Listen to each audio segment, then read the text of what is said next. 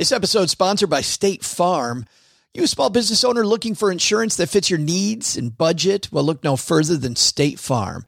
State Farm agents are not just insurance providers, they're also small business owners who live and work right here in your community. They understand the unique challenges of running and protecting a small business.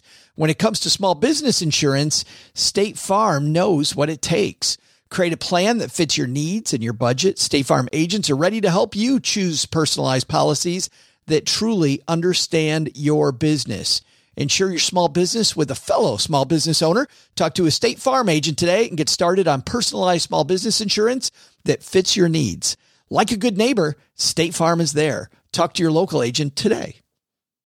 When you need mealtime inspiration, it's worth shopping Kroger, where you'll find over 30,000 mouthwatering choices that excite your inner foodie. And no matter what tasty choice you make, you'll enjoy our everyday low prices, plus extra ways to save, like digital coupons worth over $600 each week. You can also save up to $1 off per gallon at the pump with fuel points. More savings and more inspiring flavors make shopping Kroger worth it every time. Kroger, fresh for everyone. Fuel restrictions apply. Welcome, everyone, to a special week of shows on the Stacking. I just fell over. How, how do I fall over just standing here at the table with the Get microphone? the, get the fall risk on your Apple Watch activated. Apparently, too much eggnog, I guess. Uh, too much bike eggnog this week. Speaking of that, how's your holiday season going, man? Well, I'm here with you, so fantastic. Not as good as it could be. Couldn't be better. We are reviewing our top episodes from 2022, some of the most interesting conversations we had this year. Uh, and OG and I are starting off with our list of things that we want to get done this year. I did not run a marathon, but I know you accomplished a bunch from your 2022 list. Uh, no, I didn't. I, I mean, the the one that's hanging out still is I wanted to paddle boat across Lake Michigan. Just I just couldn't get out of the harbor. It's it's it's, it's a bigger it's a bigger body of water than people think. Is it? Have you ever seen Lake Michigan with people that have never been to it? Because I've been with now a few people that I brought up from Texas, and they see Lake Michigan from the for, for the first time, and it's always fun. They're like, "Oh, oh, Yeah, yeah. Well, and I wanted to like pedal boat across it, which I got some massive quads, but not that massive. just gonna So, say, look at those guns that you've got. You got those guns. You could just get paddling, the, like the get leg moving. guns. No, You'll the, be- the pedal. I got a pedal boat. Oh, pedal boat. I thought you meant Yeah. paddle boat. You know, like the, Oh, the, the- thing that they have at like Central Park, where you're like Well, you know, it's to take two of you. It'll take it'll take you and Doug to get across Lake Michigan. But maybe Another that day. goes to 2023. That becomes a 2023 goal. it, it, there's some chance. One thing we got done this year, though, OG, was this spring we spoke with Zoe Chance. She's a Yale professor who has the number one class on campus. In fact, they had to change the way that people get into her class because so many people wanted to get into it. So, good stuff. Zoe came on to talk about what she is so very good at, which is using your influence. And OG, you know that a lot of Stacking Benjamins is influence about being able to communicate, being able to influence other people. We heard a lot of that yesterday from Scott Galloway. Listen to how Professor Scott Galloway was able to communicate these ideas that he had in a very persuasive way. Zoe talks about the mechanics behind that, which I think we could all use some work on. So, in our list of our top episodes of 2022, here's our episode that includes Yale professor Zoe Chance.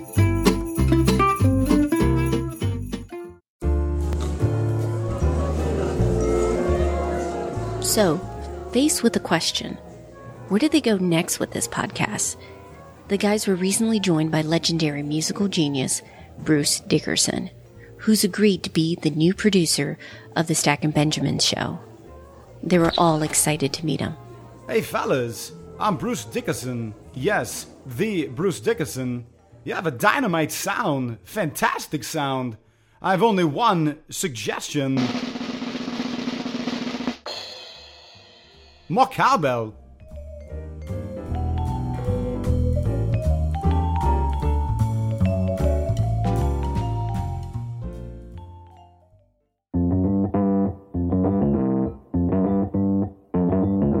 Live from Joe's mom's basement, It's the Stacking Benjamin Show.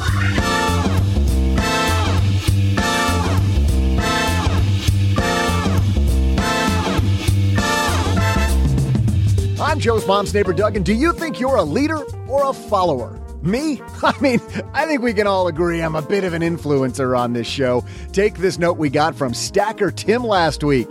Whenever Doug talks, I feel a renewed sense of fondness for Joe and OG. See? Influence at work. Well, today, to talk about how you can affect the world around you, we welcome Yale professor and author of Influence Is Your Superpower, Zoe Chance. In our headlines, it turns out that living longer is a game changer, not just for you, but for your planning. We'll share some tips, and later, we'll throw out the Haven Lifeline to Jenna asking about spending HSAs. And of course, I'll also share my influencer themed trivia. And now, two guys who are ready to influence you into a bank of stacked Benjamins. It's Joe and O J J J G. Welcome to Wednesday. It's Influencer Wednesday here in the basement. Means uh, Doug's got the spotlight on him, but we're about to shine the spotlight on all of you. Number one, because you're halfway through your week, and number two, we get to hang out with you, which is absolutely awesome. And uh, most awesome, bringing his awesomeness down to the basement to help you feel the second half of your week. It's Mr. OG. I'm kind of ornery today, just so you know. It's different then. Alex, I'll take things that don't need to be said for 400. Be a more. you can't be ornery today because we have Yale professor Zoe Chance here talking about using your influence. And if you could use it for good, OG, like imagine the beautiful things that would happen butterflies and skipping down the street and rainbows. I'm trying to stay off of TikTok. Like, not physically, but like one of those videos where you turn around and you, you, see the person and you go, Are you recording me? You can't be recording. Like, I'm trying not to be that person. That's my goal in life right now. Which means, Doug, our goal is to make him that oh, yeah. person. Oh, if he's in snap mode, we need to get him to snap like a dry December twig. it's, it's, it's.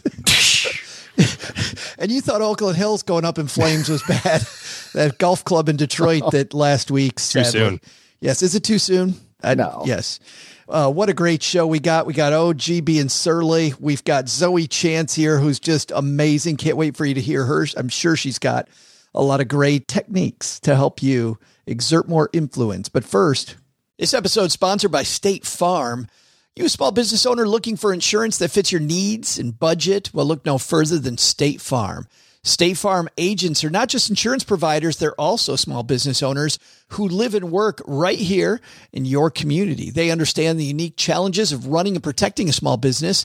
When it comes to small business insurance, State Farm knows what it takes. Create a plan that fits your needs and your budget. State Farm agents are ready to help you choose personalized policies that truly understand your business. Insure your small business with a fellow small business owner. Talk to a State Farm agent today and get started on personalized small business insurance that fits your needs. Like a good neighbor, State Farm is there. Talk to your local agent today. And now a word from our sponsors at Betterment. Do you want your money to dream big? Do you want your money to be a total self starter? Are you annoyed that your money doesn't work hard enough? Well, don't worry. Betterment is here to help. Betterment's the automated investing and savings app that makes your money hustle. Their automated technology is built to help maximize returns, meaning when you invest with Betterment, your money can auto adjust as you get closer to your goal, rebalance if your portfolio gets too far out of line, and your dividends are automatically reinvested. That can increase the potential for compound returns. In other words, your money's breaking a sweat while you can be breaking bread. You'll never picture your money in the same way again. Betterment, the automated investing and savings app that makes your money hustle. Visit betterment.com to get started. Investing involves risk, performance is not guaranteed.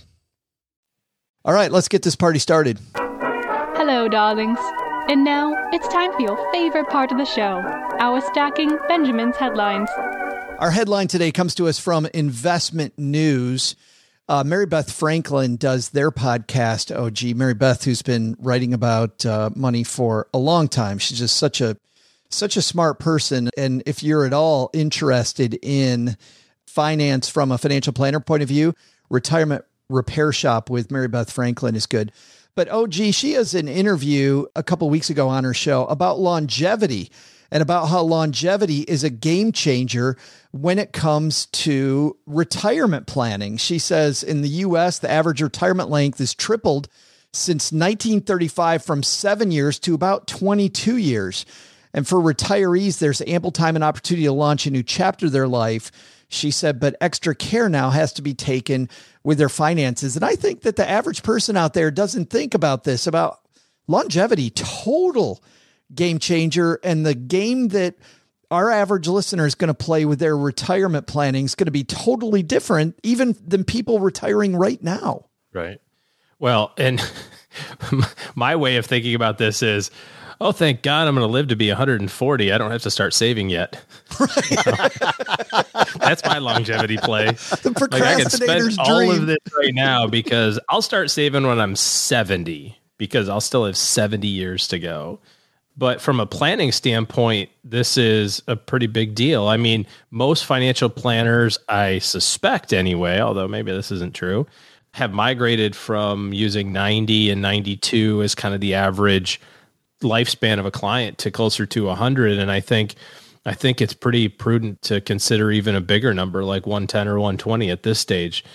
It's not only that longevity is increasing but the rate of its increase is increasing, which is What do you mean by that? very meta. Like, Velocity. yeah, I mean the curve is changing. It's not just going up, it's exponentially going up. You know, we're we're figuring out ways to cure disease at an ever increasing rate. That's the major issue with longevity is staving off that. So if we can solve those problems and we're solving those problems at a faster and faster clip than we ever have. So so longevity is going to be more of an issue, but this changes a couple of things like you said. It changes the length of retirement, which means you can't be thinking, hey, my retirement's going to be 10 or 15 years because that's what grandpa was, or seven years, like in the 30s, like you quoted there, which means that you have to have longer and longer investments in your portfolio. But it also means you have to have more and more money saved because you're going to be in retirement for a much longer period than you're going to be working in some cases.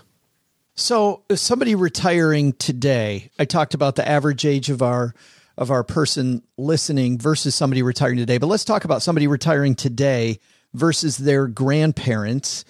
It seems to me then based on what you're saying, the penalty for getting out of stocks or real estate too soon is much much bigger if that velocity is increasing, OG. Well, I mean, think of it this way: if you retire at 65 and you're a average American couple with that's a non-smoking couple, one of you will probably live 25 to 30 years.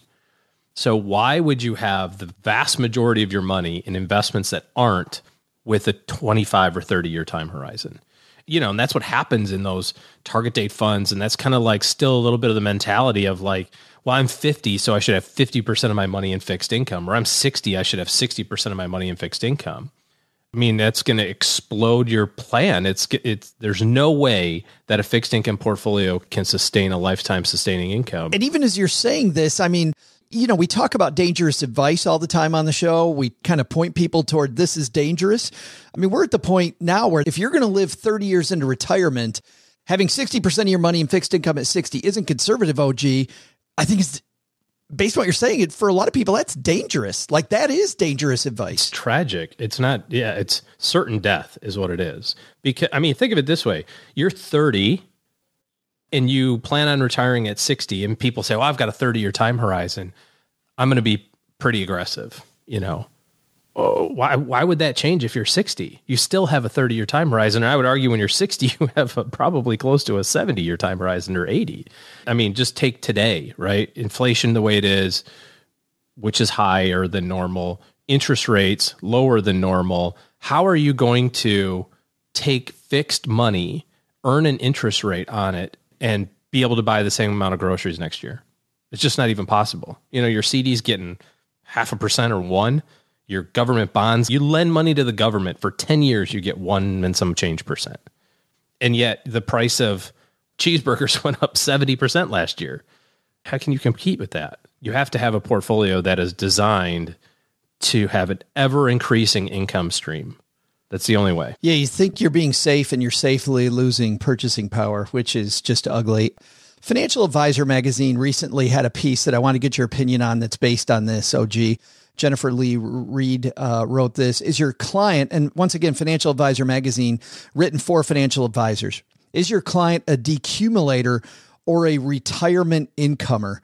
They write there's a big difference between retirement income and decumulation, and planners who can effectively explain that difference will have much more productive conversations with their clients. As Moshe Milevsky, finance professor and author of The Seven Most Important Equations for Retirement, in a session at the Investments and Wealth Institute's annual forum in Tampa two weeks ago, Milevsky emphasized that since the financial risks are different in these two scenarios, the language needs to be explained as well. So here's here's the deal. A decumulator is somebody who's very interested in, or maybe not interested in, but they're comfortable with spending down their pile of money. Right. And a retirement incomer is somebody that never wants to spend the pile of money, just wants to have it create a stream of income that they can continually live off of. They make a big deal of this in this piece. Is is there really a big deal between those two camps of people? I don't see why you would want to be a de-accumulator ever in your life. You know, you get to retirement at whatever age, 65, and you've got 3 million bucks in the bank and you're doing the 4% deal, right? You're taking 10 grand a month out plus inflation. Why would you try to time that to be like, and then I'm dead and all my money's gone? what what sense does that make? I mean, it, you may be blessed with a 40 year time horizon, or you may get hit by the bus on the way to get your first uh, pension check or social security check out of the mailbox. You know, I mean, how can you plan on trying to hit zero at a certain time? And then beyond that, just the foolishness of you have $3 million in this exam, whatever number you have. Why would you not want that to grow to 6 million and 12 million and 25 million and so on and so forth? The impact that you can have to whatever is important to you besides you you know, some people think that you should give all your money away. Some people think you should keep it all and give it to your kids. I mean, who knows? But trying to purposefully run out of money just is bass backwards to me. I can't understand. Well, this is where that idea of thinking bigger, right, comes in because you you meet people, I meet people, and they're like, "Yeah, I'm going to be okay," and then you, I don't know. My thought process is, and not to put any stank on somebody else's goal, but are you thinking big enough? If if your only worry is, "Am I going to be okay?" Yeah. Why would you get to that line, right? I've done I've done all this work. I've saved all this money and I've done all this, you know, restriction in my life so that I can be at this spot. And now my goal is to have it run out. like, is, how do I is, effectively die with zero dollars? Last penny, last breath. It's like, shut up. Well, Pete Adeney, aka Mr. Money Mustache, Mr. Money Mustache says, oh, gee, that this idea of decumulator, right, and this fear running out of money, he says is way overplayed. He said, because no matter how much money you have, you will not run out of money because you just, nobody's dumb enough to spend it all. Like you will change your lifestyle because of the fact right. that you're not going to, you just won't. 100%. So this idea that you're going to spend every, every last nickel is a ridiculous idea anyway. Well, you may not spend every last nickel, but you'll get darn close. I mean, that kind of answers the other side of the question of why would you purposefully draw down your portfolio to approach the situation in which you must actually make a change to your life? Like, what kind of nonsense does that make? Like, I want to live a great life just until I'm about 87, and then I really want to cut back you know, kind of. and I want to worry yeah, every, every day. day. I'm going to really pinch my pennies. It's like we had three million bucks, you dummy. You know, how did you blow it? All you had to do was just set this up as a as a different idea, a different mindset, and and you would have been likely to be more successful. But I agree with that. You don't. People don't. If you hadn't bet the pot on those pocket rockets back in Vegas when I was 84, things would have been fine, Harold. Hey, you know, sometimes you get lucky and sometimes you don't.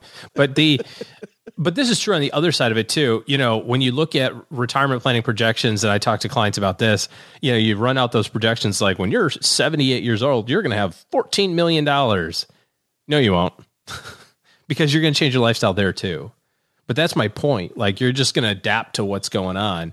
And why would you want to adapt to the negative side? Like, that just to me seems like a crappy payoff for 50 years of trying to put it all together. Circling the wagons back to where we started, though, this idea of longevity, man, if you're not worried about longevity and thinking about the risk of living a long time, you might need to rethink your plan. There's uh, a lot of Yeah. planning is changing all the time, OG, because of longevity. which is good. We love, I want I want to live longer. Doug doesn't want to. I told Doug I was going to live to be 140. He was like, "Why?" Yeah. Because I've got 9,000 more podcasts to record. Damn it! More does not equal better, right? More does not equal better. It's quality, not quantity. I, I want 139 and a half of those years to be pretty quality. Yeah, you can get into some pretty esoteric discussions about what else in your life changes when you're when you're that old. Forget about the health aspects of it. We won't have to go there. It's the wrong podcast for that, but I still stick by my why would you want to? I got stuff to do. Well, I'll tell you what I want to do. Plus, I don't. I, I can't save enough money between now and 90. I need more time. OG's financial plan is I'm retiring at 93. I got a tip for you, OG. Stop buying small countries. Yeah.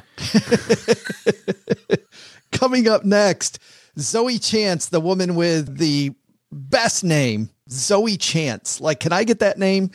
It's incredible. She is not only a Yale Isn't professor. she like a, a secret agent for somebody? She's got to be. Yeah. With that name? Yes. Wearing all black. Yeah. Yes.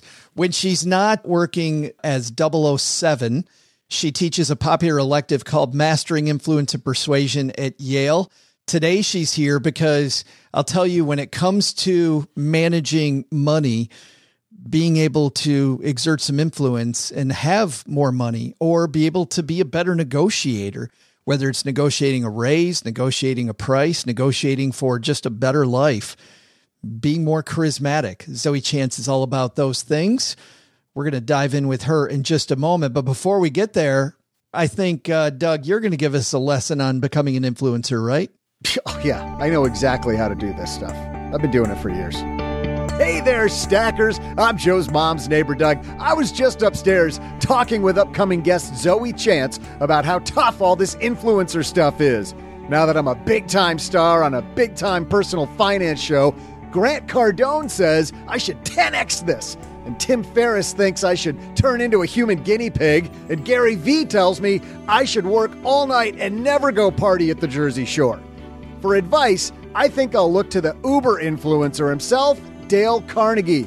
Did you know he actually stumbled into being an inspirational speaker and author of How to Win Friends and Influence People after failing in a certain profession?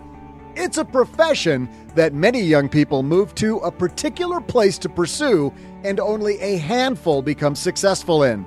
So, my question is what was Dale Carnegie's original professional dream?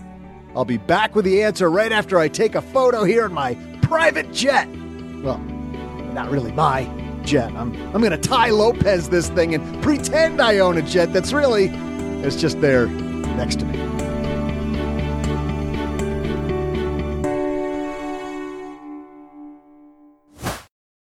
Well, you know what I think about Navy Federal? I think about the veterans that have done so much for our country. And I also think about some of our active service members. Want to say a special shout out to uh, my nephews, Colin and Nathan, who are both in the Navy. Colin is stationed outside Seattle, Washington on a submarine, and my nephew, Nathan, is in South Africa as an air traffic controller. And in Military Appreciation Month, Navy Federal Credit Union wants you also to celebrate members, many of whom go above and beyond. Navy Federal offers member only exclusive rates, discounts, and tools to empower their members and help them reach their goals. It's all branches of the military, veterans, DoD employees, and their family are eligible for Navy Federal membership. They offer 24 7 help from their U.S. based member service. Visit NavyFederal.org slash celebrate to see all of their Military Appreciation Month offers and other Navy Federal offers. Navy Federal is insured by NCUA, equal housing lender. Well, if you're new to Stacking Benjamins, you may not know that I've tried out a lot of personal finance apps. I like to be a guinea pig and try out all these things. So I know what I'm talking about when it comes to uh, what's helpful and what isn't helpful. And uh, the app that I've used the longest has been Monarch Money.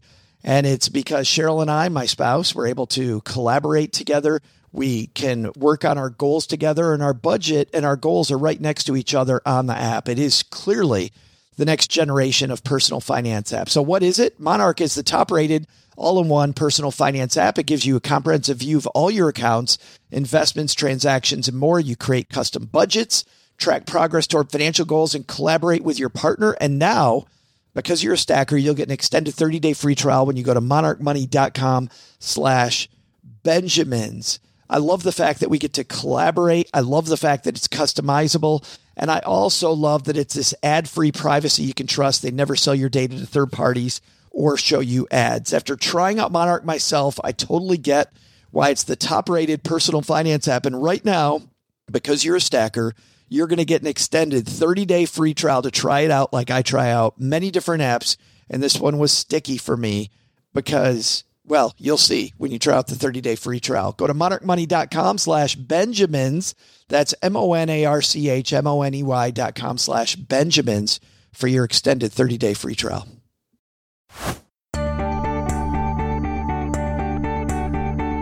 Hey there, stackers. I'm private jet photoshopper and global influencer. Wait, wait. Finfluencer. Yeah. Joe's mom's neighbor, Doug. Dale Carnegie grew up in poverty, but somehow managed to save up $500 to move to New York in 1911 to pursue his dream. Was it a TikTok influencer or Instagram bikini model? Nope. What profession did Dale Carnegie want to be? Dale wanted to be an actor. Sadly, this failure simply had to go on and write one of the best selling books of all time How to Win Friends and Influence People. And as that old guy on the radio used to say, now you know the rest of the story. And now, to help us do just that, let's say hello to Yale professor Zoe Chance. And here she comes, coming down to the basement to talk about using your influence. My new friend Zoe Chance, how are you? Joe, it's great. Your mom and I were just talking about childhood stories, and I heard all the embarrassing things about, you know, when you were five and you went to school without your pants. I know What- all about why, the. Why do parents always open with that? Why do they, seriously, why do parents always open with the embarrassing stuff? They can't tell the good stories. It's always the, oh, no, no, no. Look at this. This is a picture of him naked in the tub at three. Yeah, you tortured your mom for all those years, and now she's getting back at you. Okay, but I got to tell you, that's not the elephant in this room. There's a much bigger elephant in this room, Zoe, which is how'd you get the most badass name of all time? Like, really? Zoe Chance? Like, how did that happen? Thank you. I will tell my mom. She will be so excited that you said that. Chance is her last name. So she wanted to keep it and she gave it to me, her daughter, and I gave it to my daughter. And my mom actually had for my first name a name the baby contest and you can keep it.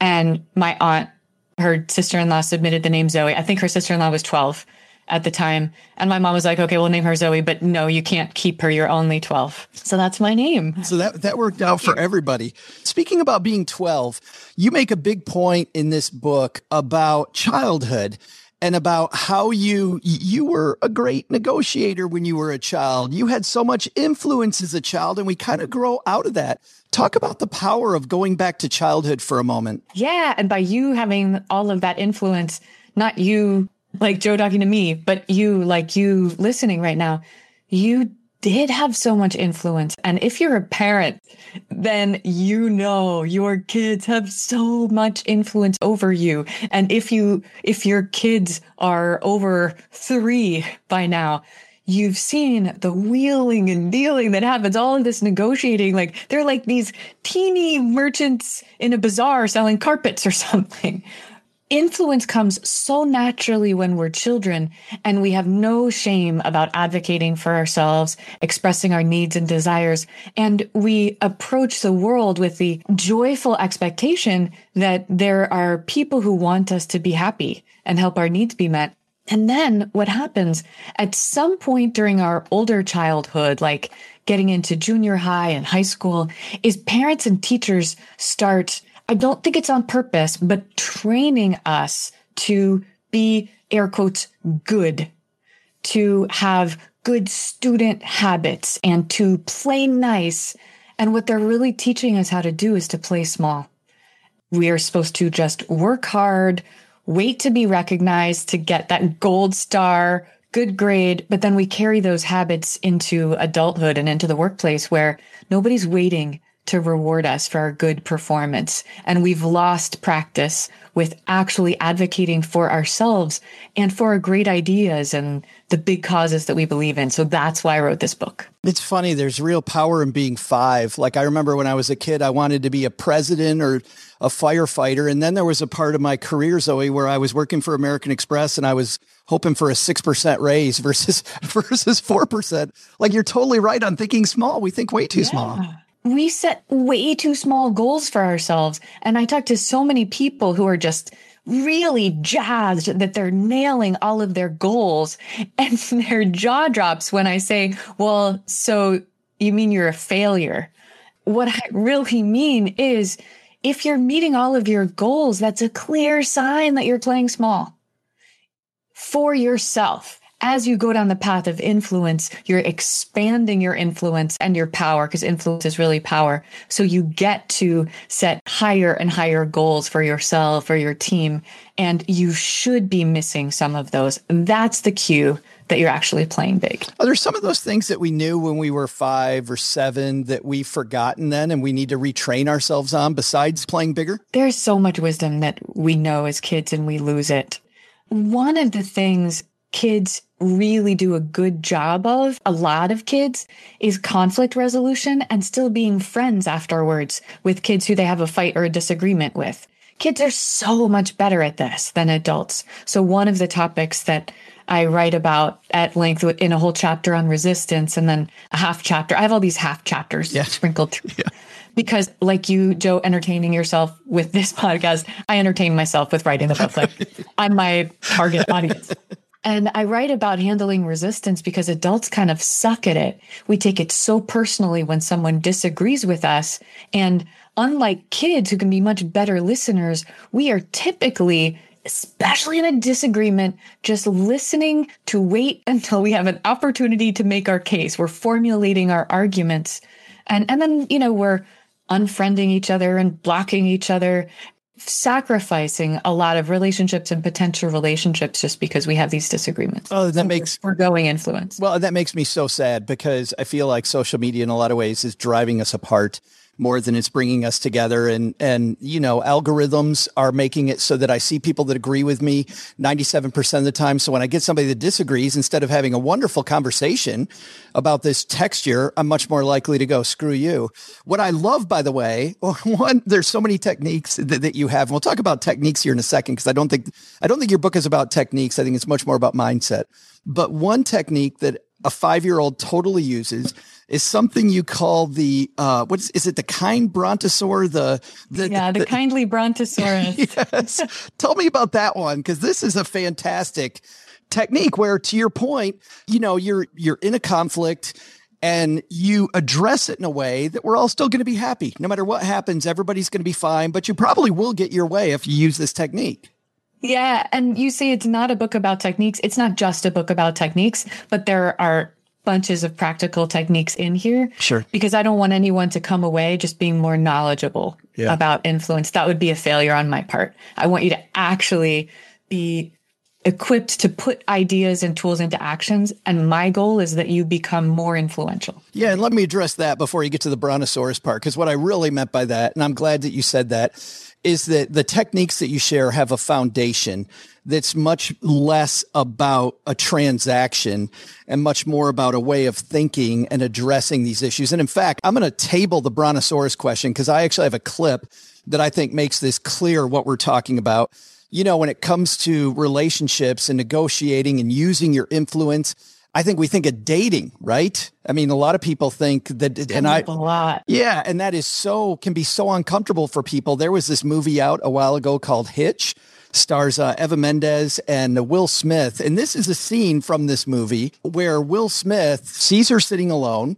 He's bringing two drinks over to Eva Mendes to introduce himself. He finds out, by the way, ahead of time, and this is a good thing. He does a little research. He finds out what drink she likes. He gets two of them and he's on his way over to her when he sees this other guy who comes over. And this is the transactional approach that this uh, that this guy uses. Let's listen into a little bit from Hitch.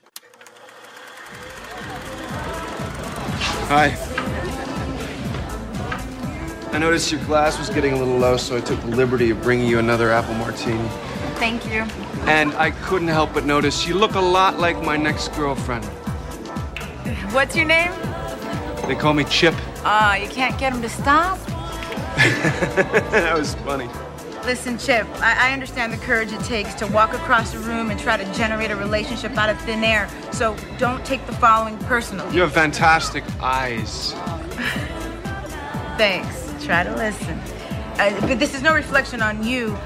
I'm just not interested. But thank you for the compliment of coming over. You're welcome. So, do you like Cuban food? Chip, seriously, that was not code word. I wish And you'd try hard. Chip, Chip won't quit, Zoe.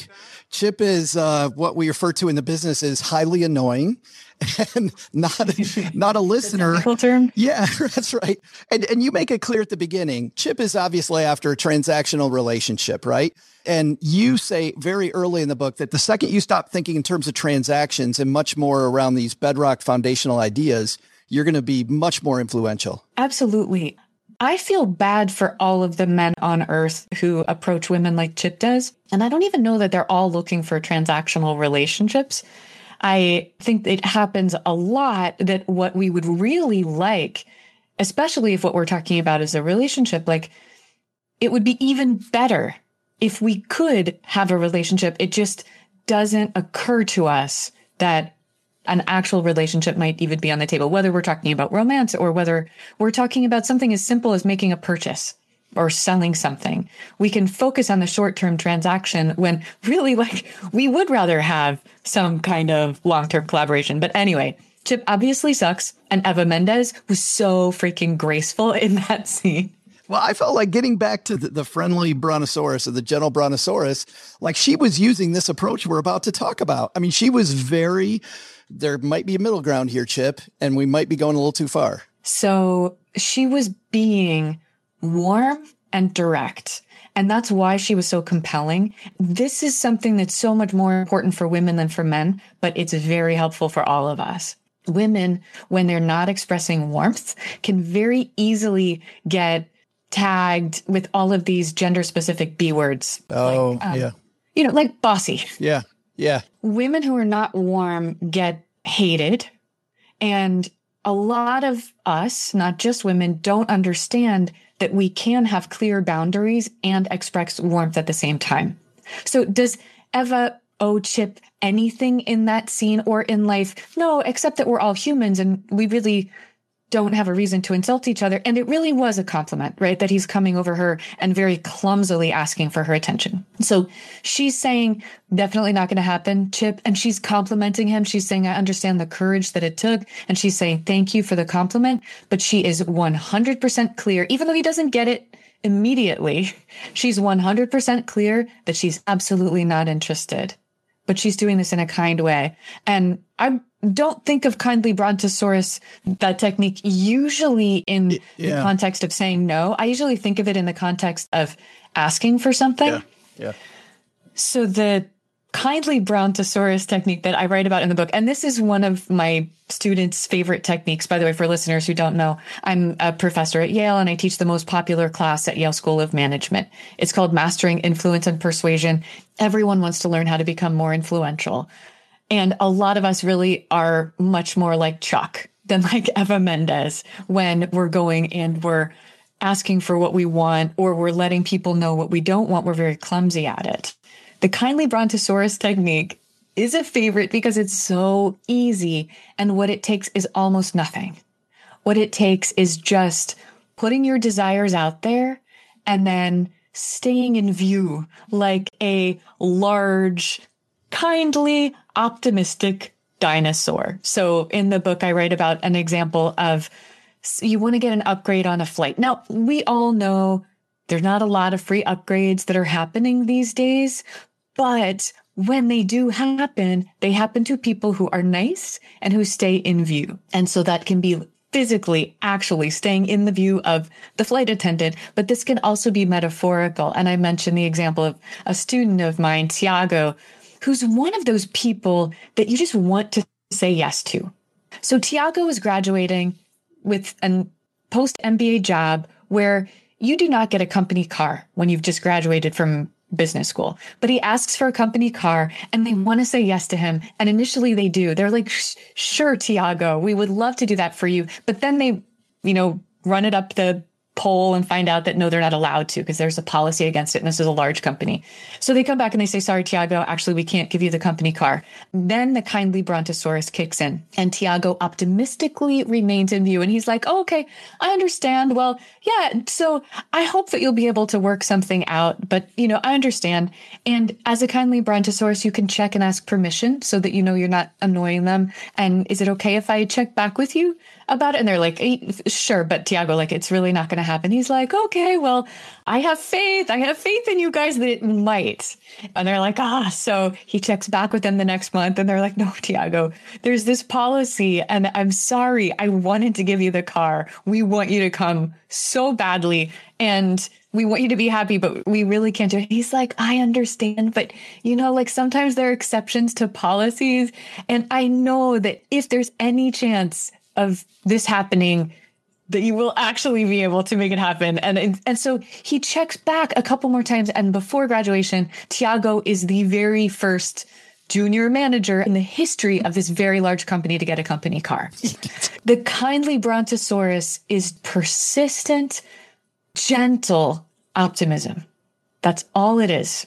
I absolutely love that story. That his general attitude. I think you can find a way. I'm sure you can find. I'm sure you can find a way. Yeah, yeah. And he's like, I like, I can't be sure, but I have faith. This like, I have faith in you is so motivating on the other side. And you want to make Tiago happy. You don't want to disappoint Tiago, but he's so kind about it that you know he's going to like you just as much, even if you can't come through as if you do. He'll be more excited if you do, but he's there's no leverage, there's no threat. There's just hope. There's so many underestimate the influence of hope. Well, there's so many there's so many lessons that lead up to this. A very basic lesson I think that begins this whole domino effect is this idea of no, right? About we're afraid of no. You tell a personal story about how you were doing door to door sales and had the first person that politely listened to you and shut the door in your face. And you're like, I'm still alive. Like things are, things are good. I'm still living. But there's Glory, this hallelujah. But there, you, you talk long about this power of no, and even us learning to be comfortable with no is really a good part about exerting our influence. Yeah, it's really weird to start a book about becoming more influential with saying no. And that's how I start my class as well. Our very first challenge that we do is 24 hours of no. So everyone listening to the show, I challenge you, if you feel like it, to have 24 hours, the next 24 hours of saying no to every single person who asks you for something, whether it's big or small, professional, personal, you want to say yes, or you're so relieved to say no. The truth is that almost all of us are people pleasers but a lot of us don't realize that. And this is something that I've learned from reading the secret journals of my students that they keep for class, hundreds of journals over the past decades, and also from talking with students and executives about their experience with the no challenge. Most of us don't know how hard it is to say no until we try it. And then we're like, Ugh. because we're really nice and we're afraid of rejection we know that it can be painful to be rejected and we don't want to cause that pain for other people. So a couple of caveats though with the no challenge. First of all, don't ruin your life. So if you get that dream job, don't be like, nah. Or if your sweetie proposes to you, don't be like, mm, I don't think so. No. Take care of yourself. You're the boss of your life.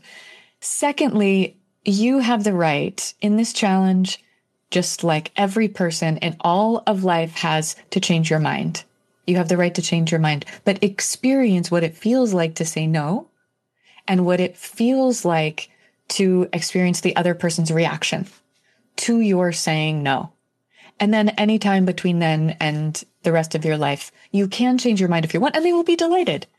Don't say no repeatedly to the same person over 24 hours, like your sweetie, your kid, your roommate, that's going to suck for them and it's not going to teach you more than the first time that you said no to them.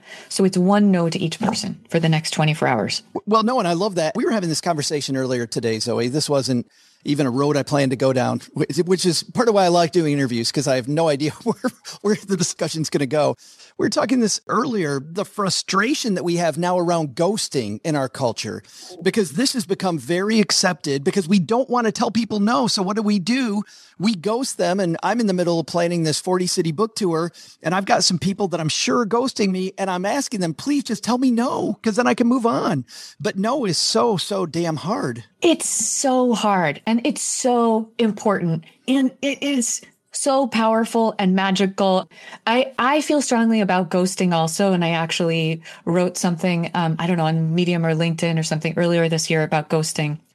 We don't realize how much pain we're causing by ghosting, not just the pain of feeling rejected, but it's the pain of uncertainty and the amount of mental bandwidth that that takes up, which is ex- exactly what you're talking about, Joel. Like just say no, but don't leave me in limbo so that this piece of my attention is being hijacked by the uncertainty of knowing. There are though situations where ghosting is the best idea, partly because it can be more polite like, let's say you're on a dating app and people expressing interest. You don't need to say no thank you to each person that you don't have an interest in. You can just ignore them and that's expected and perfectly polite. It's not better to be like, yeah, no, well, thank you, but I'm yeah. no. Sure. you get it. Right? Yeah. But also there's situations where I find myself politely saying no. And then I wish that I hadn't because let's say it's like strangers reach out to me to ask for advice.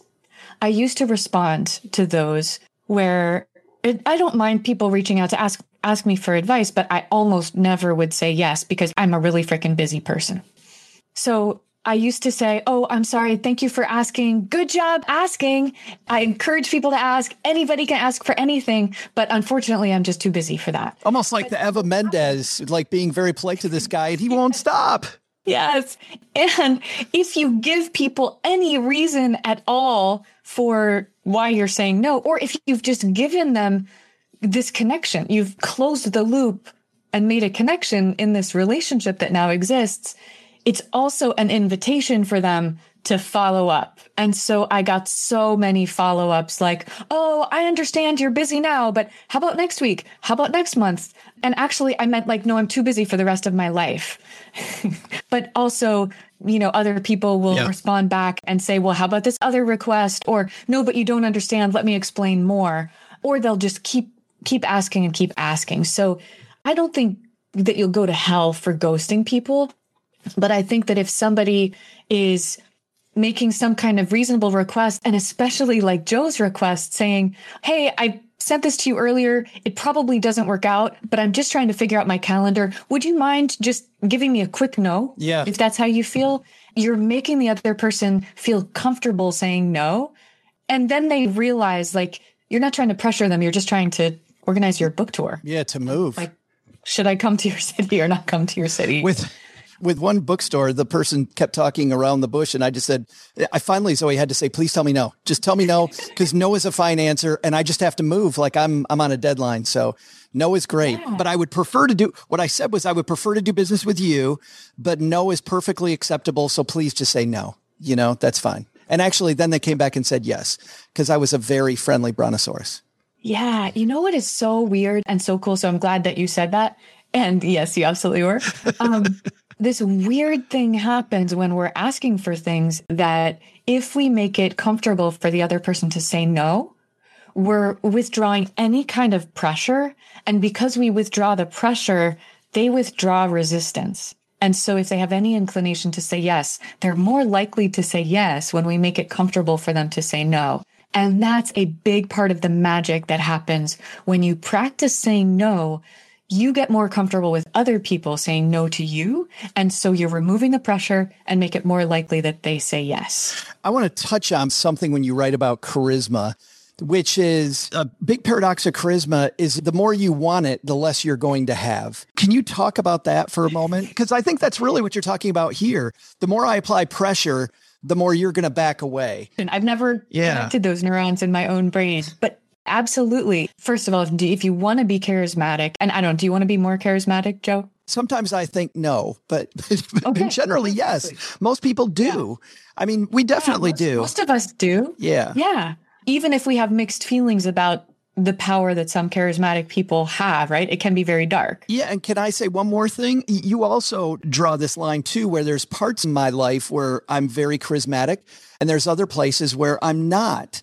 And there are some parts of my life, like sometimes with my group of friends at game night, I wish I was a little more charismatic because we're playing a negotiating game and I can't win because my buddy Troy is more charismatic than I am. So people are doing deals with him and they're not doing deals with me. So it's not this overarching thing you point out. So yes, yes to the idea that it shouldn't be the goal to be charismatic all the time. Being charismatic involves people's riveted attention on you. And it's not cool to be trying to have people's riveted attention on you all the time. But it's helpful in a lot of situations to have more of that. And also, the feeling of being in the presence of a charismatic individual is generally pleasurable.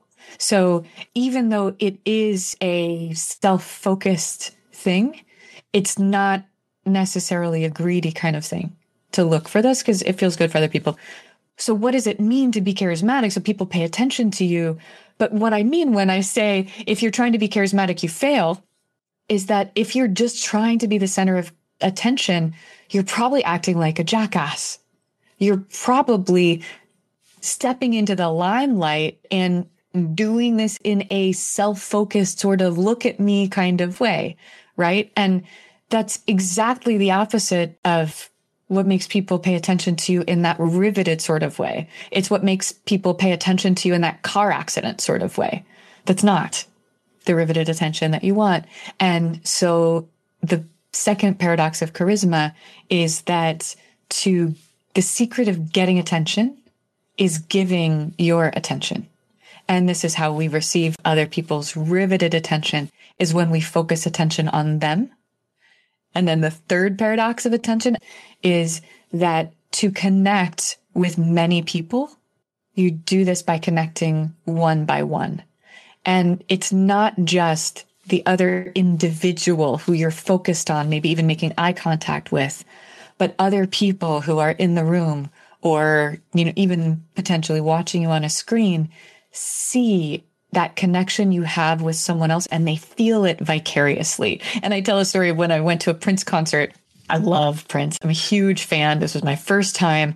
I've been dying to see him. He steps on the stage and I'm sure that he looks directly into my eyes. Of course. His first line is something, well, he does. I'm sure of it, Joe. His first line is something like, are we alone? And I feel this like, ah, and I turn to my friend and I said like, oh my God, I think I'm going to faint. But then the stranger on the other side of me literally falls down in a dead faint, collapsed on the floor. And the EMTs come in and they load her onto, onto a stretcher. And I say to the EMT, oh my God, has that ever happened before? And he says, it's not unusual. Prince has such a power of charisma, had tragically, Yeah. had such a power of charisma that from this electric connection, it's so powerful that people go unconscious. But he wasn't born that way. And he so wasn't born that way that in fact he sucked as a performer, even when he was a great musician and Warner Brothers, when they had signed him to be on their label and he had a number one hit single, I Want to Be Your Lover, top of the Billboard charts, but they refused to let him go on tour because he sucked so much as a performer because he was scared and small and he would turn his back to the audience and he couldn't speak above a whisper when he was talking to the audience. Rick James invites him to be his opening act on the Super Freak tour and Prince starts learning and practicing some of the tools and techniques of charisma until by the end of the tour, according to Rick James, Rick James himself is jealous of the charisma that Prince is developing. And I love how you parlay these into some great tips on public speaking in the book about thanking very sincerely the person introducing you, eye contact, making sure you spend a little bit of time because the whole audience is seeing you give attention to this one person and then turn your attention to the audience and make sure that you're giving them full attention before you start speaking. And it just builds this power. It reminded me of an older book that I read, Zoe, called Lions Don't Need to Roar, which is fantastic about that one specific instance that echoes that same thing where you step out on stage, nobody can hear your heartbeat all they see is what's in front of them. You can feel your heartbeat a thousand miles an hour, but it actually makes you feel stronger, makes the audience believe you more if you just go one, two, three with your body facing directly toward them and get everybody's attention at a time. She also talked about, by the way, non influential people and non influential people do the exact opposite. They're already talking while they're still moving. They're coming out, they're going, Hey, I just got a few things I want to say. And, and then immediately you convey this idea that you have no influence. you are, you're just in a hurry and you're mousy and you want to get away from people. And we all feel that when we go speak publicly. But man, your points on public speaking can make such a big impact if you need to uh, get in front of a room. Super. Thank you. And some influential people do this, like people who have a lot of power, right? Like CEOs and wealthy people and thought leaders and stuff like that. A lot of those people are not charismatic, but that behavior that you just described of just like bumbling your way onto the stage and hi, everybody. Oh, I'm so happy to be here. And that's anti charisma. Yeah. So, well, and yeah. some of the other things, like you talk about lowering your voice, people want to be noticed so they raise their voice and the power of just lowering your voice and slowing it down just there's your natural low register. Yeah. Zoe i've got so much more stuff but i'm going to lead people to the book where all the rest of the stuff is now. Influence is your superpower. It is out now and i'm assuming it's available everywhere right? It's available everywhere. Bottom of the ocean mars elon musk my buddy's sending it out there. And what i'll say is the way that I've tried to write this book is to teach you influence in the way that you would be happy to be influenced yourself. So that's something that sets it apart from other books on this is how to get what you want from people. Like this is actually a book that I think that you would be happy for your boss to read or for your employees to read or for your partner to read or like even your kids, God forbid, they have so much influence over you already but this is their influence techniques that feel good on both sides. So there's nothing smarmy in here. No, and I absolutely, as a guy that just finished reading it, I think that if we all followed a lot of the guidelines that you lay out in this book, it would just the world be such a friendlier place. So we Oh, thank such you. a friendlier, funner place. Well, I I can't figure out why your course is so popular on campus because it was a total chore talking to you. Thanks for thanks for spending time hanging out with us. It was unpleasant for me too, Joe. my new friend. Not just your mom. You are as fun as she said. Look at my face is all turning red. This is Daryl from Pennsylvania. When I'm not busy arguing with a four year old, I'm stacking Benjamins. No, Daddy. Big thanks to Zoe Chance for stopping by. I love those contradictions, OG. If you want to spread influence to a lot of people, focus on one person. It's a person by person. Be interested in one person. Hey, how many times? Hey, let's uh, throw out the Haven Lifeline and tackle some of life's most important questions. Our friends at Haven Life Insurance Agency, Doug, they put what you value first. Hold on. You got no idea? I no, I've got it. I just didn't have my my doc up. All right. You just wrote them down. He's got them in a spreadsheet. All the things. Of course, I have them in values. a spreadsheet. There's quantifiable metrics for each one of them based on audience response. I mean, it's it's a science, Joe. He's got it down. Doug. That's the only audio button OG has. I didn't do it. He didn't do it. I did that one. That oh, was Joe. Okay. All How right. about that? Uh, let's see. So, okay, so hit me what up again two with things that. you value most? Two, what are the two things you value two, most, Doug? Two things. I might have more than two things. Here's the top of my head, just a, a random thought that comes to me without even thinking about it. I value getting that 32 inch brown trout who's hanging out under a cut bank to hit my woolly bugger really hard, and then he has no structure to go to where he can wrap himself around a log and snap my line off. That's what I value, and I think that's what Haven Life is going to deliver to me, right? Uh, yes. And now he can delete uh, cell 16A or mark it as used. It's actually your loved ones in your time, but imagine being out fishing yeah, th- with your loved ones. Yeah, they're not as good as that 32 inch brown trout. But okay, let's roll with it. Let's see what they've got to offer me. It's why they made buying quality term life insurance actually simple. You go to stackingbenjamins.com slash haven life. Now You get a free quote. You can hit pause because this is important, peeps. You want to, stackers, get your life insurance in order. Application is simple, it's online. You get an instant coverage decision, affordable prices, and they're not some little company. They actually are backed by a company that's more than 160 years old, uh, MassMutual. Today, we want to shine a spotlight on our Facebook group, The Basement, because not only do OG and I sometimes chime in, but you get the collective wisdom of the community. And Jenna asked this one, what we thought was a great question. She said, Do you spend or save your HSA dollars? Jenna asks, OG, we're a family of four with two kids under five, one with asthma. And as a result, she ends up in the ER, the hospital once or twice a year. We max out our HSA for the tax benefit, but I also use it to pay off our out of pocket medical expenses. We could very easily pay this with post tax funds what should stackers do? So, does she use the after tax funds and leave the money invested, or does she spend those dollars?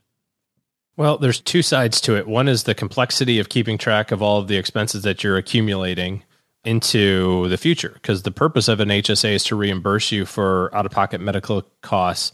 If you don't have those in the same year, then you have to hang on to them for future years, which is totally fine to do. In fact, a lot of people do that. But if you're 30 and you're thinking about keeping your HSA until you're 60 and you want to accumulate all of those healthcare expenses so that you can make one big giant distribution or several years worth of distributions out of your HSA in retirement, perfectly fine to do, but you have to keep records of all of that. So sometimes it's a little bit more difficult to to kind of do in practice than it is, you know, in theory or on paper. Is there an age where if you keep it past that age, you don't need the records anymore? You can just go ahead and take the money out? I think the number 65, right? Or is that what you're trying to get to? Yeah. Like after 65, know, you I, can take money I just, out. I just didn't offhand have the thing open that said exactly what the age is, but I think it is yeah. 65. Yeah, 65. I mean, in the grand scheme of things, is it better to save money than spend it? Is kind of the broad question here. And the answer is yeah, you should save it.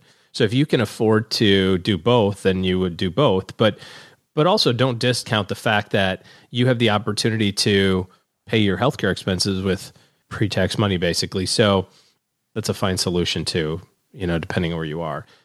Even if you are stretched for cash, I think that you put the money in the HSA and take it right back out throughout the year, you know, just to save the extra 12 or 25% of taxes on those out of pocket costs. So if you can't keep it in there forever, that's okay too. You know, there's no right or wrong way to do this. Well, you also find that uh, some years you might be able to. You know, one problem I have uh, is they will damage their health, OG, because they think that they can take one for the team today to save some money tomorrow. Don't do that.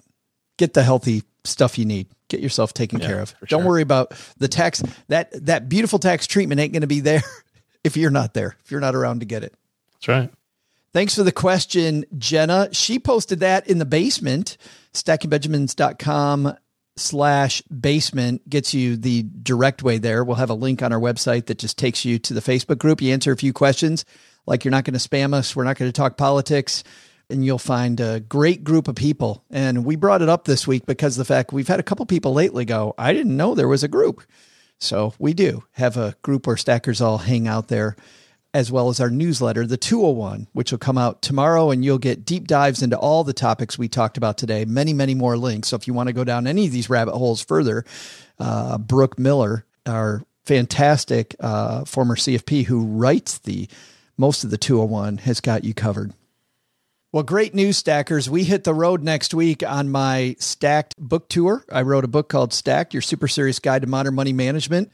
And the cool thing is, OG and Doug have agreed to come on some parts of the tour.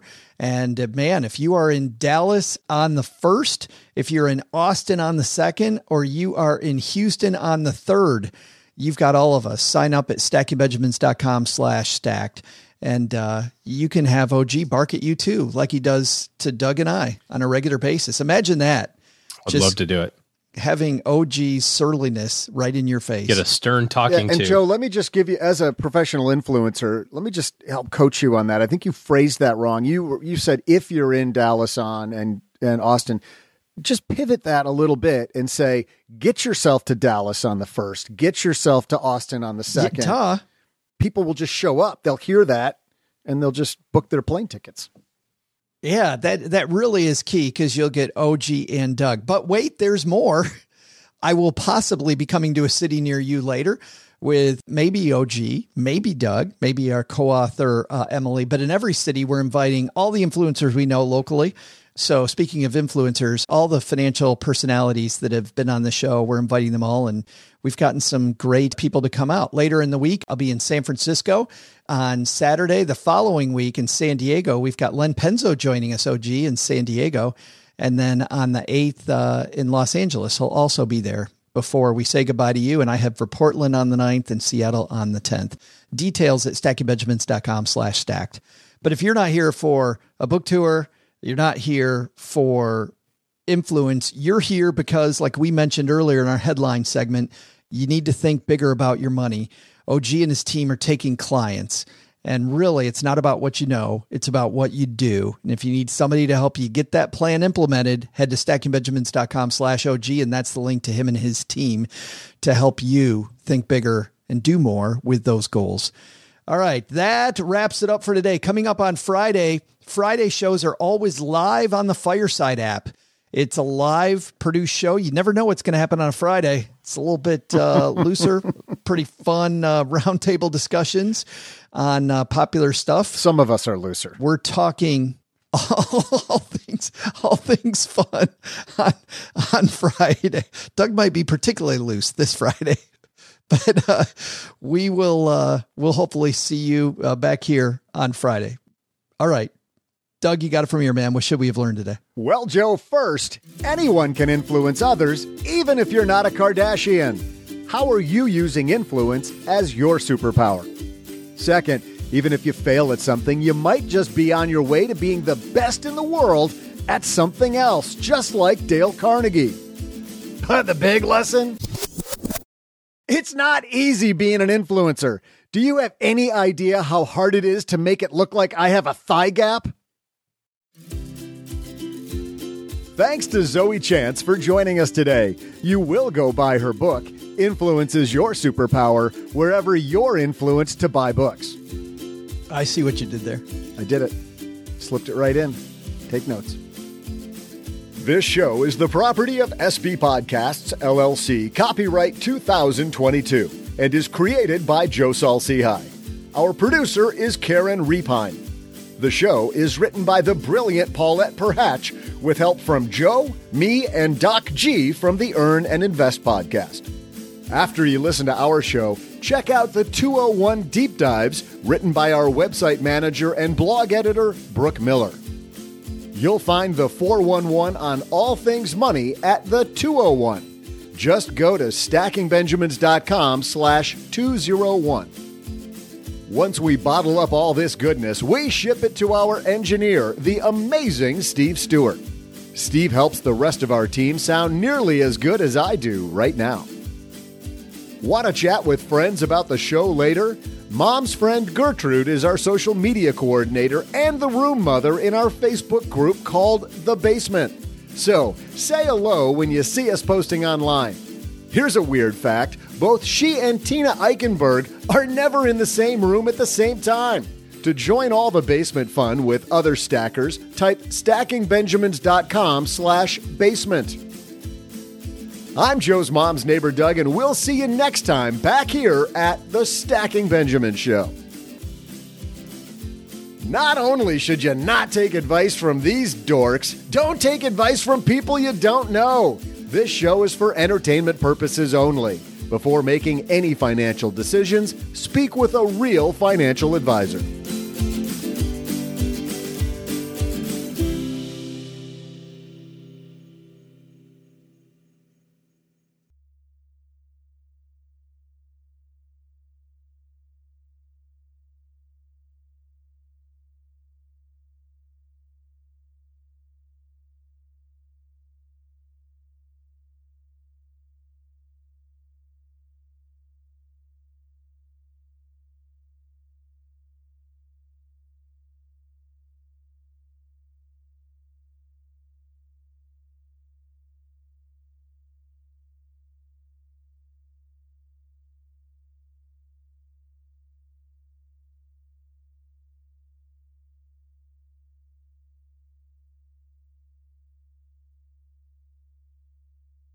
Welcome to the after show. This is the part of the show that doesn't exist. What happens in the after show stays in the after show. If you have to write about the after show or mention it on social media, which has happened from time to time, you can call it dessert. That's okay. But uh, please do not let on that we have this little secret area. Normally, I'm so excited to be part of the secret after show. well, now you gave it away, Zoe. I was about to reintroduce you. Normally, our featured guest is not part of the after show.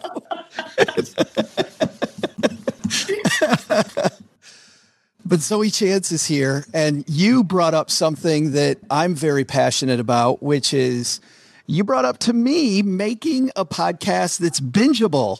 So, why are you interested in that? First of all, why did you even bring that up? Because I have no idea. You're like, I want to talk about making a podcast bingeable. Yeah, so I I was doing my secret sleuthing before talking with you because my goal before I have a conversation with someone, any kind of meeting, is that I would like to be ready to like them when I meet them. So I need to know about them, whatever I can sleuth online. And one of the things that I learned about you that just really sparked my attention is that you've been coaching some other podcasters on how to make a podcast binge worthy. This is such a holy grail of anybody who's creating content podcast shows, anything like this, but I had never heard it framed that way. So I loved that framing for your coaching. I was thinking about it and thinking I have no idea what it would be. But when I listened to your show, I told you earlier that personal finance isn't in my wheelhouse. It's something like I try to be sort of good about it, but I'd never have listened to a personal finance podcast. So I just wasn't expecting to enjoy your show. And then I listened to multiple episodes and had a blast because it's so much fun. So I felt like you do have this special sauce down because you got me to do that. so I wanted to know what is it? What are you doing? Zoe, stop, stop, keep going, stop, keep going, stop, keep going. Yes, please. No, uh, thank you. You know, I think there is. Have you ever read? There's a great book called The E Myth. The E Myth is a fantastic book, and it's the entrepreneurship myth which is why most small businesses fail and what to do about it. Most small businesses fail because not because of the fact that they are failures and they stink at what they do. It's because they're too good at what they do and they focus on that instead of focusing on building a business. And if you think about the business of podcasting, I think that sometimes podcasters think too much about the business of podcasting instead of the business of how do I get people to listen to more of my stuff that was actually the first question for me was how do I get somebody to finish an episode? Because that's my favorite thing. Like, to, I, I, mean, I'm a big fan of podcasts. I don't know about you, but when I get done with a podcast, there's nothing more thrilling than going, I can't wait until the next one's out. Or seeing on my app the fact that X podcast has a new one and that feeling of delight that I get to actually listen to the next one, you know, like we do with I did with The Mandalorian when, when it was out, you know. Me too. I love sci-fi. yes. And Baby Yoda. Well, who could not love Baby Yoda? Absolutely. Well, and I was so happy to see that in Boba Fett, which I thought was very difficult at the start. Like at the end, all of a sudden the Mandalorian's there and Baby Yoda's back and I and loved it. Just thought it was so good. But I think that like anything, I try to take lessons from other areas outside podcasting. I love Austin Kleon and Austin Kleon's book, Steal Like an Artist, about remix it, make it your own, and take things that people connect these synapses that people don't normally connect. And I look at like a Disney theme park. And in the beginning, at a Disney theme park, it is very upbeat and happy, and we're going on an adventure. If you just listen to the musical soundtrack that's playing as you walk in. And at the end of the day, it's very soothing and comforting and you just want to linger and hang out just a little bit more. Like i've been at the theme park before and it's it's closing time and i just don't want the day to end. I want to stay there just a little longer. So they changed the lighting. They changed the musical tone. So believe it or not one of the small things that we did was put music at the beginning of the show that is very much tonight show ish and very hey we're going to have a good time. We're going to have these segments. This is going to be fun. Also because most financial shows are all about giving you tips and we're not. We're about financial surround sound and just making this idea fun. We stole that from Car Talk, if you're familiar with Car Talk. I, love Car Talk too. Yeah, yeah, and I don't learn crap about a car, Zoe. like I, listening yeah, to me neither. No. Yeah. Yeah. No, I don't care about cars either. Yeah. Yeah. I love Car Talk. But I'll listen to that. And that is our goal. We have the ukulele music at the end with what should we have learned today and much more soothing, much more fun, much more let's just linger a little longer. So even that piece we tried and even this segment, right? The fact that we have an Easter egg at the end of every show, for me, when I have heard shows that have done this in the past, it just you know, people that wanted the tips, the people that wanted to hear Zoe Chance, they heard your interview 20 minutes ago, Zoe, and they're gone. And that's fine. But this part of the show is for people like me that just want to hang out just a little longer with my friends. Let's just do that. And then that's what I want to binge. Like when I get to the end of the show, the part that I haven't done well, I really want to do more of the Aaron Sorkin thing that he nailed so much on West Wing which was the show usually opens in the morning and it's a fast paced White House and it usually ends at night with soothing music and they're sitting around and they're contemplating all this stuff that happened during the episode. And I just get this feeling that I want to experience this day again, like the, you know, the sunrise, sunset kind of thing that he does. I just want to explore that more. So I don't know. And, and you know, and part of it is a note that you make in your book you were talking about people doing something, and this is from early in the book, and it really is trial and error. You know, it's continued trying and just try and try and try, and you have to experiment. And so we keep experimenting with is this bingeable? Is this bingeable? We found a lot of things that aren't bingeable. Do you remember any of those? I remember when we tried to add too much sound design to our shows. And I will tell you, we got hella negative feedback immediately which by the way for us was a very positive thing. I feel very strongly that if design is hard. Well that and if people feel strong enough to give you very severe feedback they, they like what you do. And you have established this connection that you don't want to violate you know? Oh i love that. By the way i've been taking so many notes during our whole conversation that this one and the early piece so i was she keeps writing stuff for people that aren't watching the videos always Zoe's been busy writing stuff. She's like, this guy is weird. I'm not sure what we're doing here. Yes. What are your notes about? I'm curious what you're thinking. I've just been writing down things that I want to remember. Like you made book recommendations earlier on, and this whole idea of the Disney theme park analogy and West Wing, the Easter egg. Um, I'm just starting to process and percolate how I could be thinking about this kind of trajectory in the classes and workshops that I teach as well. I care so much about people's experience and about their attention, getting their attention, re engaging their attention, what happens at the beginning of the class, what happens at the end of the class. But I love the idea of the sunrise to sunset kind of thing and starting on a peppy note and ending on a more deep, sweet, soulful, intimate, and connected note. And I've just never thought about it that way. And I think that often I start with a peppy note. I I play music at the beginning of class and, you know, start with something thought provoking or funny or whatever it is. But then often it just kind of unravels at the end and I'm like, and so here's your homework for next time. See ya. so I want to do better at the sunset part you know, it makes me think about something else. Clearly, you're already successful at it because of the success of your class. And I'm wondering how much of that is the fact that you're not just a professor, that you're still a student of it.